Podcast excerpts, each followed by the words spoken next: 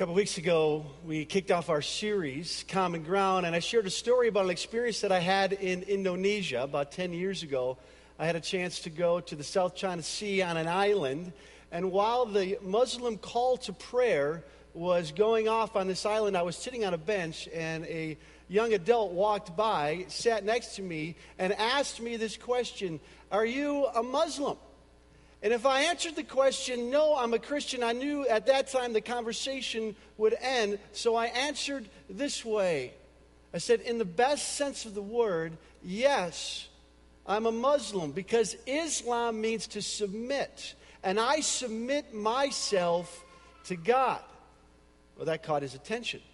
And so I continued. I said, the Quran actually teaches that Jesus is the greatest person that ever lived, both here now and the life to come. And I put my faith in Jesus. I'm a follower of Isa al-Masih. And he sat down and we had a conversation. We found common ground. I then taught him, I then reminded him of the teachings of the Quran, that the Quran teaches us that Muslims are to follow all the holy books, to learn from the Old Testament and the New Testament. And we opened up the New Testament to learn more about Jesus. And after I shared this story a couple weeks ago, a couple members of our church came and said, Oh man, that was great. I wanted to stand up and cheer. It was so cool to hear how you found common ground with this new friend. Another person said, I would have never thought to say that. I would have never thought to have done that. And my response was this and neither would have I thought to give that response had not I met a man by the name of Kim Gustafson. Kim Gustafson is our speaker this morning, and he's going to share with you some of the truths that he has taught me and many others about finding common ground, particularly with Muslims people that may come from a different background, a different culture, different set of religious beliefs, but are seeking to worship God and submit themselves to God and His teachings. And so this morning, we have Kim Gustafson as well as Hassanin, and they're going to share a bit about the Islamic faith as well as Hassanin's own spiritual journey. But before they come up here, I'd like to test your IQ. Not your intelligence quotient, but your international quotient in your own mind or maybe with the person next to you. Try answering the following questions. First one is this What is the highest number of Somalians outside of Somalia? Where do you find the highest number of Somalians outside of Somalia? Anybody want? Oh, you already know. Right here in our own backyard, the Twin Cities. 77,000, over 77,000 Somalians. And within the Twin Cities, we actually have over 500,000 immigrants speaking 136 different languages, and 92% have never entered a church service. Here's the next question for you How many mosques are in the Twin Cities? 28, 100, or 128? Anybody want to shout out an answer? 128. If you shouted out or you thought 128, you are correct. There's one in Plymouth. There's plans for one to be built here in Maple Grove. The Muslim faith is growing here in the Twin Cities. Here's the last question Where is the largest Hindu temple in North America located? Anybody want to shout out an answer? Maple Grove, Minnesota. The largest Hindu temple is right here in our community. According to the website, over 4,000 families are part of the uh, Hindu temple. Our neighbors, friends, coworkers are worshiping there. Next week, we're going to talk more about Hinduism, but this week, we're going to learn about Islam. And not to argue, not to debate, not to say, I'm right, you're wrong, but to find common ground, to build bridges of trust that can bear the weight of truth. And with that, would you please join me in welcoming Kim Gustafson? And Hassanin. Let's get up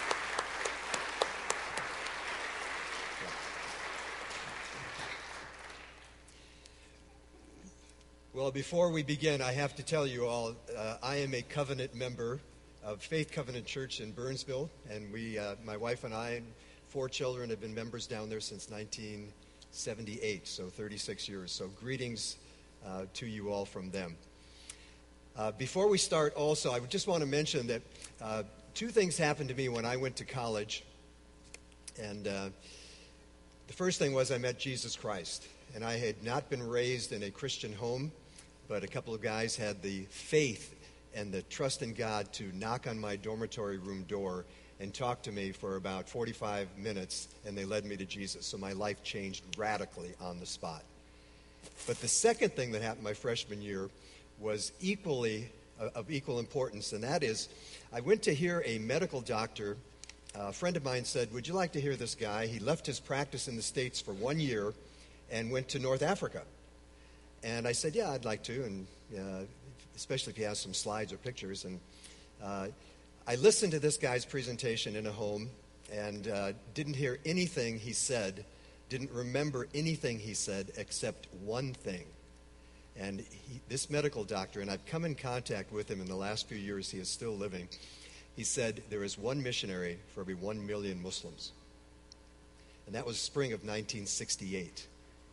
Take a guess at how many missionaries there are today for each million Muslims. Three.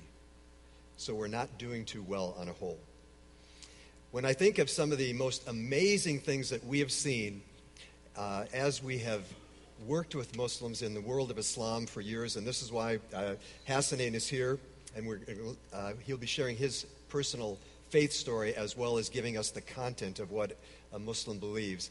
But when God spoke to me through that, that, that doctor, I realized that God, I don't know what Islam is. I don't know what Muslims uh, speak, believe, whatever. But if you want to use me someday, I will prepare myself. So that has ended uh, up in 40 years of basically being centered on the Islamic community, the Islamic mindset. We lived in the Middle East for many years, etc. But the most exciting thing that has happened, and you have not heard this on CNN or Fox, I'm sure, but in 2007, in September, okay, this is just seven years ago, a document was issued, was put together by 138 Islamic scholars, grand muftis, imams, sheikhs, and the document is called A Common Word Between Us. And you can Google it today. Just look at uh, commonword.org. But 138 scholars put this together, and they presented it first to the Pope and then to every other uh, Christian denomination or organization around the world. And I want you just to listen to what this document says. Muslim and Christians together make up well over half of the world's population. Without peace and justice between these two religious communities, there can be no meaningful peace in our world. The future of the world depends on peace between Muslims and Christians. The basis for this peace and understanding already exists now, this is Muslims coming to us, okay? If anything, we should be coming to them because I think we have the basis for peace and understanding, don't we? But this is what it goes on to say it is part of the very foundational principles of both faiths love of God and love of the neighbor. These principles are found over and over again in the sacred texts of Islam and Christianity. The unity of God, the necessity of love for Him, and the necessity of love for the neighbor is thus the common ground between Islam and Christianity. This document literally has blown open the door of every mosque in the world. And we've been able to go into mosques and, and ask to see the imam and ask him, Are you familiar with the Common Word document? And if he isn't, then we educate him a little bit, get his secretary uh, Googling it, but if he is, we just sit down and we start talking about what can we do together in community to love God and to love our neighbor.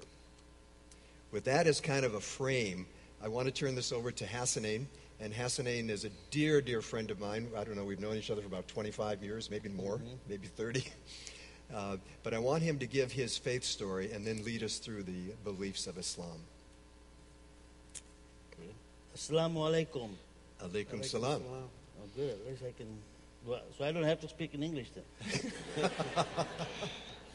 you know, it's interesting. I, every time I get wired up, I kind of wonder, you know, Americans do not like to see a Muslim all wired up. but it's actually a guy up there did it, so I think you're safe. um, my name is, now they told me I have just a few minutes. So my actual name is Hassanin Karmali Hirji Walji Pimji Kimji Damji Kanji Sundarji. Amen. All right. It's your turn. My time is up. But that is actually my name. I'm originally from Uganda, East Africa. Um, came here in 1972. I was brought up as a Muslim, as a Shia Muslim. My father was an imam. That's like a pastor.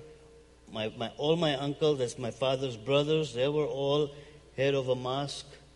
And I had a youth group, what we call madrasa, where I used to teach the Quran. And it was something that I loved doing. And I had learned Arabic, or reading Arabic, so that I can read the Quran in its original language because I loved it so much. My brother, at the other hand, he was the head of the, all the adults in Uganda. And when we got here in the Minnesota frozen wasteland, and I said that is because the temperature, what you see outside today, is what we had in Uganda 365 days a year.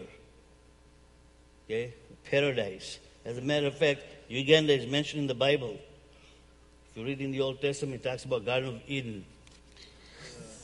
So now you know where that is. now, why in the world would I want to leave a paradise and end up in this frozen wasteland? That's a long story that I don't have time to share right now. But we had no idea when we left Uganda where we, where we were going to end up. We basically had to jump over bodies that were out in, in the runway and get into the plane and escape. We ended up in Italy, in Rome, and then in Naples, where we were in a refugee camp, and from there, we ended up here. When we got here, if you want to look it up, November 28, 1972, it was 22 below zero. I would have never even imagined that. But, anyways, one of the hardest things we found was the cultural differences. And, of course, food. Uh, to us, uh, food was very plain, you know, no spices, no nothing. It's just, in fact, I remember when I first went, that's my wife Kathy, by the way. Uh, we've been married 36 years. And I remember going first time to her house, and I had to bring spices with me. And her mom said, You don't like my cooking? I said, Got nothing to do with it. It's just that it's too plain. And when they made eggs, I put a whole lot of pepper in it. And my father in law would say, Are you going to have some eggs with your pepper? I said, Yep. but, anyways, when we came here, I think the hard part was not to have the community, what we call Ummah. So my brother and I started the first Shia mosque in Minneapolis. And that was right across the street from North Central University, which used to be North Central Bible College. That same mosque is right now in Brooklyn Center. It's a huge mosque, and then there's another four branches that came out of that mosque. And so Islam is growing. In fact, the, the thing is, a lot of the churches have now become mosques. They have bought churches and converted them to the mosque. Now, my brother is currently still a very strong Muslim. He's actually the president of all of North America and Canada for all Shia mosques. So he's the guy that goes by churches and converts them to the mosques. And so when I see that, it really hurts to see how come our churches are dying, yet Islam is growing. I, when I came here, I was 16, so I went to high school, and in, in high school, you know, I, I, I'd meet these kids, and hardly anybody would talk to me. I'm talking 70s. And I would come home and I'd tell my brother, you know, boy, these Christians, they don't know how to pray. They don't even know how to fast. And my brother says, well, maybe that's why Allah brought us here. So we can teach them how to pray and how to fast. And so that became my mission. And as I was doing that, I somehow, against a long story, I got involved with Youth for Christ, Campus Life, and then I got involved with Campus Crusade for Christ, uh, Young Life, Student Life. Man, they had a whole bunch of lives back then. I wish we can bring one of them life back to the uh, high schools here today. And so I got involved with these kids, and I started to share Islam with all these Christian kids. And to make the long story short, there was one kid that I had met. He, gosh, every time I see him, he'd always talk about Jesus. You know, if you died today, would you go to heaven? I said, I said my morning prayers this morning, yeah, I would go to heaven. Are you 100% sure you'd go to heaven? I said, well, no, Allah knows that. He said, well, I know I'll go to heaven right away. As soon as I die, I'm in heaven. I said, well, good for you. Just don't bother me. I got because I had gotten so sick of this kid. All he talked about is Jesus. There's nothing else he would talk about. And then one day he came and brought his four spiritual booklets. I don't know if you guys are familiar with not, but they talk about how you can become a Christian. So here comes this kid again, brings this four spiritual booklet, and I said, I'm not interested right now. He says, No, no, no, no, you, you, you know, let me show. It. And I says, No, I'm not interested. And just, I just told him, Look, I promise you I'll read it. I put it in my pocket. Just get, get him out of my way. And when I went home that evening, as I was changing my clothes, I took that out and I started reading it. And I memorized all the verses from it. And then two, three weeks later, the Youth Christ kids, and we were all sitting there, and here he comes, and man, I could smell that kid a mile away. So I was trying to find a place to hide so I would not have to deal with this kid, you know. And of course, he does find me and sits right next to me. And again, what does the first thing he does? Open his Bible. He says, Let me show you. You know, let me show you from the Bible. I said, What are you going to show me? John 3.16, the God so loved the world that he gave his only begotten Son. And I started showing all the verses I memorized from the four spiritual laws. For the first time, he was quiet. And he looked at me and he goes, You know all that stuff and you are a Muslim? I said, Yeah, that's right. I said, What do you know about Islam? He says, Nothing. I said, What makes you think you are right and I'm wrong? We don't even know what I believe in. How do you know I'm wrong? And then I invited him home to my family's house. If you had met my family, my mom, and my wife will tell you, there are very, very few Christians I know that can stand next to them when it comes to loving, caring, helping, the generosity. And that's just part of the culture. It's not just a religion, it's part of our culture. And so when I invited this kid over, and we didn't talk religion, we just talked about families and stuff. And, you know, and my mom, of course, prepared our, the Indian curry and, uh, and the whole nine yards. And man, this, good, this kid could eat. Wow. He was sweating like crazy, but he could eat. but just as he was leaving, I walked him out to the door, and he goes, Man, you have a great family. I said, That is Islam. That's what we believe in. Here's one kid that was ready to accept Islam because he did not have that in the church. He did not have a family that believed in God, that believed in Jesus. They went to church, some of them, but that's it. I was just going to church. It was a routine. And so then I got more excited as I saw him getting closer to becoming a Muslim. I started sharing more and more and more. Again, to make the long story short, there were three other kids that I've met that I became a very, very close friends to.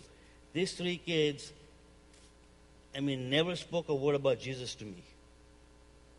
All they did was hang around me. And I remember the first time, um, they said, it was my first winter here, of course, uh, they said, You want to go out uh, on a toboggan? I said, What is that? I said, Oh, you will love it. Well, I didn't have nothing better to do. I said, Okay. So we get in the van and come up the hill, and I come out and I looked at the hill and, go, oh, no, no, no, no, no, no, no. I'm not going to do that. Yes, you are. I know I'm not. Well, they put a, a piece of board out there, or whatever toboggan you guys call it. We I, I call it a board. They put, they picked me up, put me on this board, and pushed me down the hill. I was screaming the whole way down, and you know I never made it. I never made it to the bottom. I hopped off because these trees and brushes and everything coming up.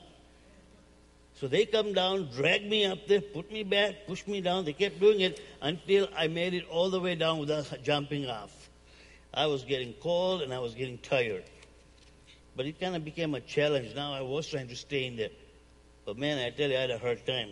So then after that, we come inside. They go, You want to go skating? I said, What's that? Oh, you're going to love it. I said, Well, I'm not too sure. He said, Yeah, we're going out, out on, a, on a lake. I said, Oh, yeah, yeah, let's do it. I got so excited.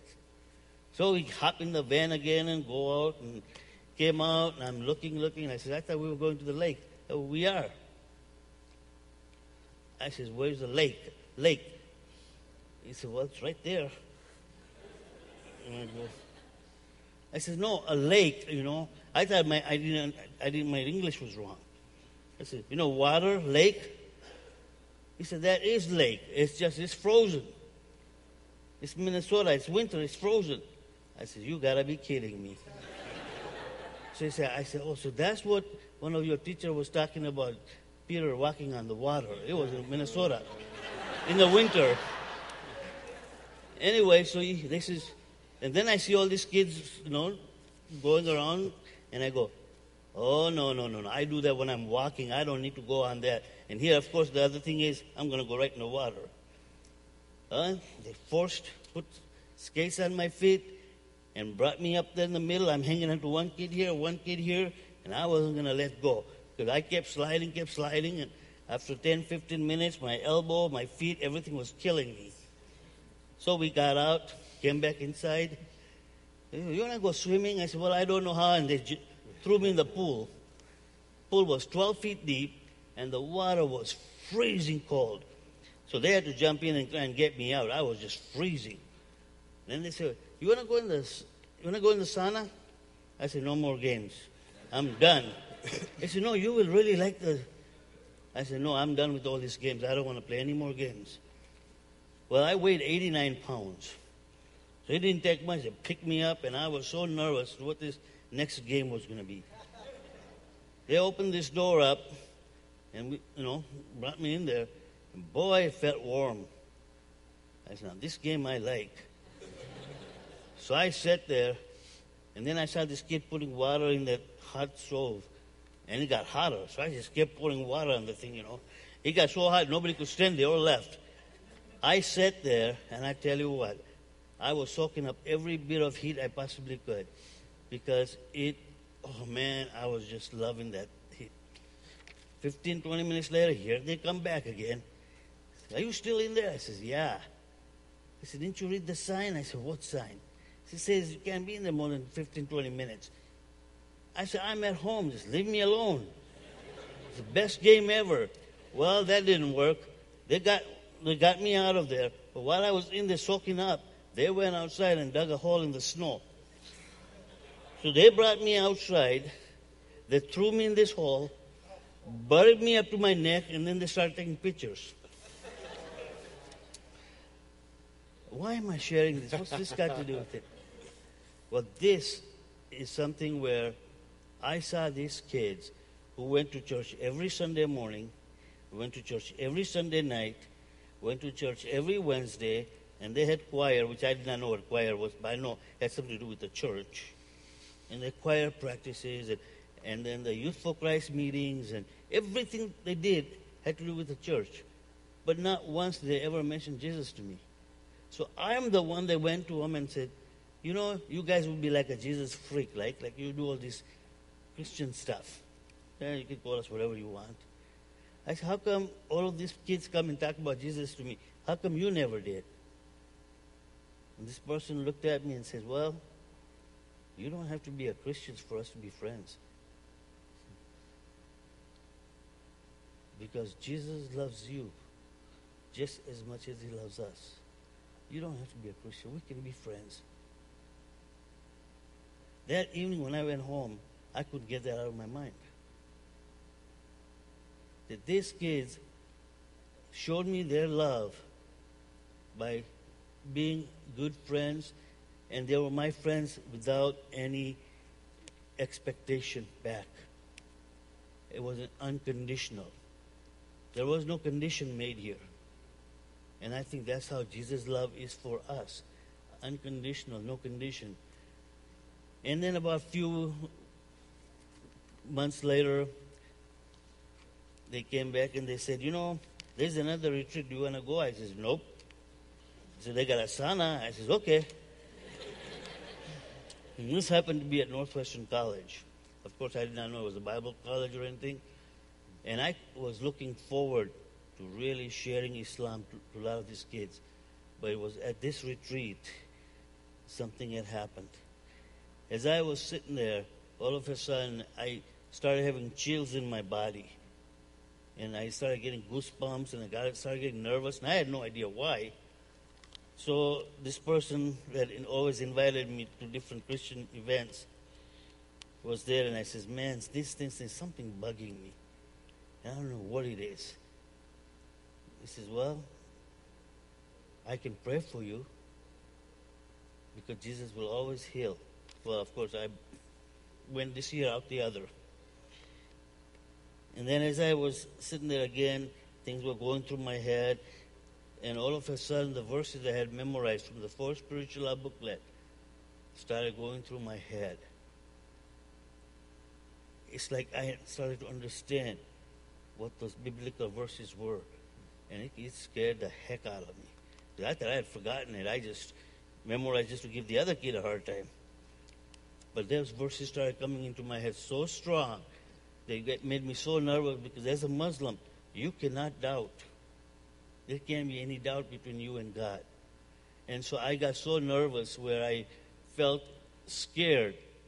And I said to myself, I can't think that way. So I started to go through all the verses I had memorized from the Quran.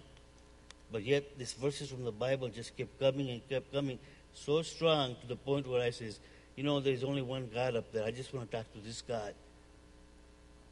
And I don't know how many hours I sat on the couch there. But as I was sitting there, my whole body, I mean, I was drenched. I was sweating. And all of a sudden, I saw a vision. And I saw a vision of a man. And he stretched his hand out. And he said, Come.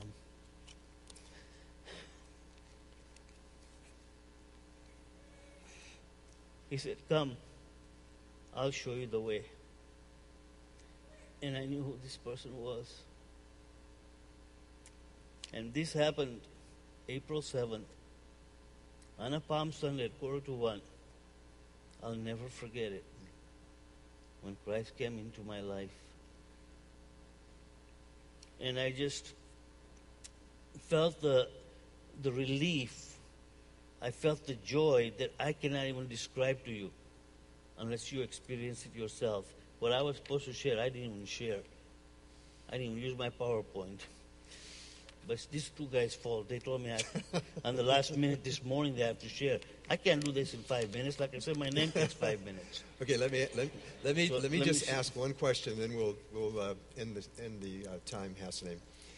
Uh, you've you've talked about the importance of relationship, and we're we're talking about the importance of, with finding common ground. Okay, and the the whole principle that we're talking about here is we want to build relationships of trust with people, like a bridge, because if we have trust, then we can bring truth, and that that bridge can support the truth. So what what you have seen is that that whole time with Young Life and all those lifers, the fact that they they hung out with you and let you hang, hang out with them really gave the opportunity at the right time for you to really hear truth and process truth. Yes. And you don't have to put a guy out in the snow. I'm not saying that's how you witness to a Muslim, but but it was a way where they they were the ones that were building the bridge. This person who actually uh, said the prayer when I accepted Christ, I said, you know, that person said, I can now remove your name from my list of prayer. I said, what are you talking about? He said, I have a list of prayer on my wall. And every time I see says yes, no, maybe, not answered. But then there was one piece of paper sitting there, everything was answered except for one, and that was your name. And now I can mark it and say, yes, he mm-hmm. answered that prayer too. So these people were praying for me. Yeah, good. And there's a power of prayer that is unbelievable. Mm-hmm. And so it's the important part is, is, is to really show Christ's love you, by just being yourself. And, and I think the hardest part was not only accepting Christ, it's after accepting Christ. Is to be able to go to a church where people accepted me. Because people would stare at me. Even recently, now a lot of times I wear my Indian outfit. I don't even wear sh- when I'm speaking. And people say, well, why are you wearing that? I say, it's comfortable. It's like pajamas. you know, makes me, you know. They want me to change, but you know what? I've tried everything. After I've accepted Christ, I can't change it. I can't change this color. But then why should I? He looked like me anyways. Mm-hmm. You know. Bravo.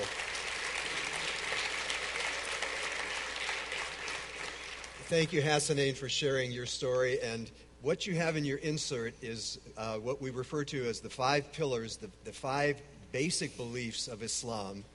And then you have six main articles of faith. And as you look at those, you can, you can begin to see that you have many things, and we have many things that we can call common ground between us. We can talk about the prophets, we can talk about prayer, we can talk about fasting, we can talk about giving. All these things are door openers for us just to talk with our Muslim friends about. And uh, we didn't get to that content. Hopefully, in the future, we, maybe we can come back and do some other training and, and, and hit that more completely. But let me just stop or end by uh, giving you a quote from Bishop Stephen Neill, an Anglican bishop. And he said this many years ago Our task is to go on saying to the Muslim with infinite patience, Sir, ma'am, consider Jesus. We have no other message. And it's not the case that the Muslim has seen Jesus of Nazareth and has rejected him. He has never seen him. And this veil of misunderstanding and prejudice is still over his face. That is reality. So let us love them and then let us find the common ground and show them Jesus in the process. Chad.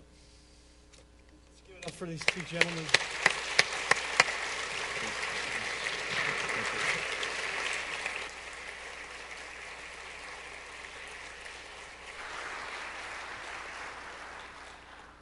We're so appreciative of your story, and it's the story of God, it's the story of friendship, and it's a story of reconciliation between one young man and a heavenly Father that loves you, sent his son for you, so that you can have life life eternal, life abundant. So thank you so much for sharing your story.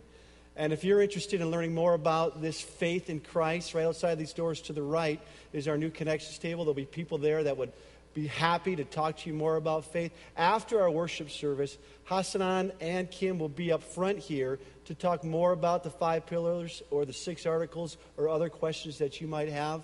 But we want to receive this morning's offering. And as the ushers come down, let me just pray for us.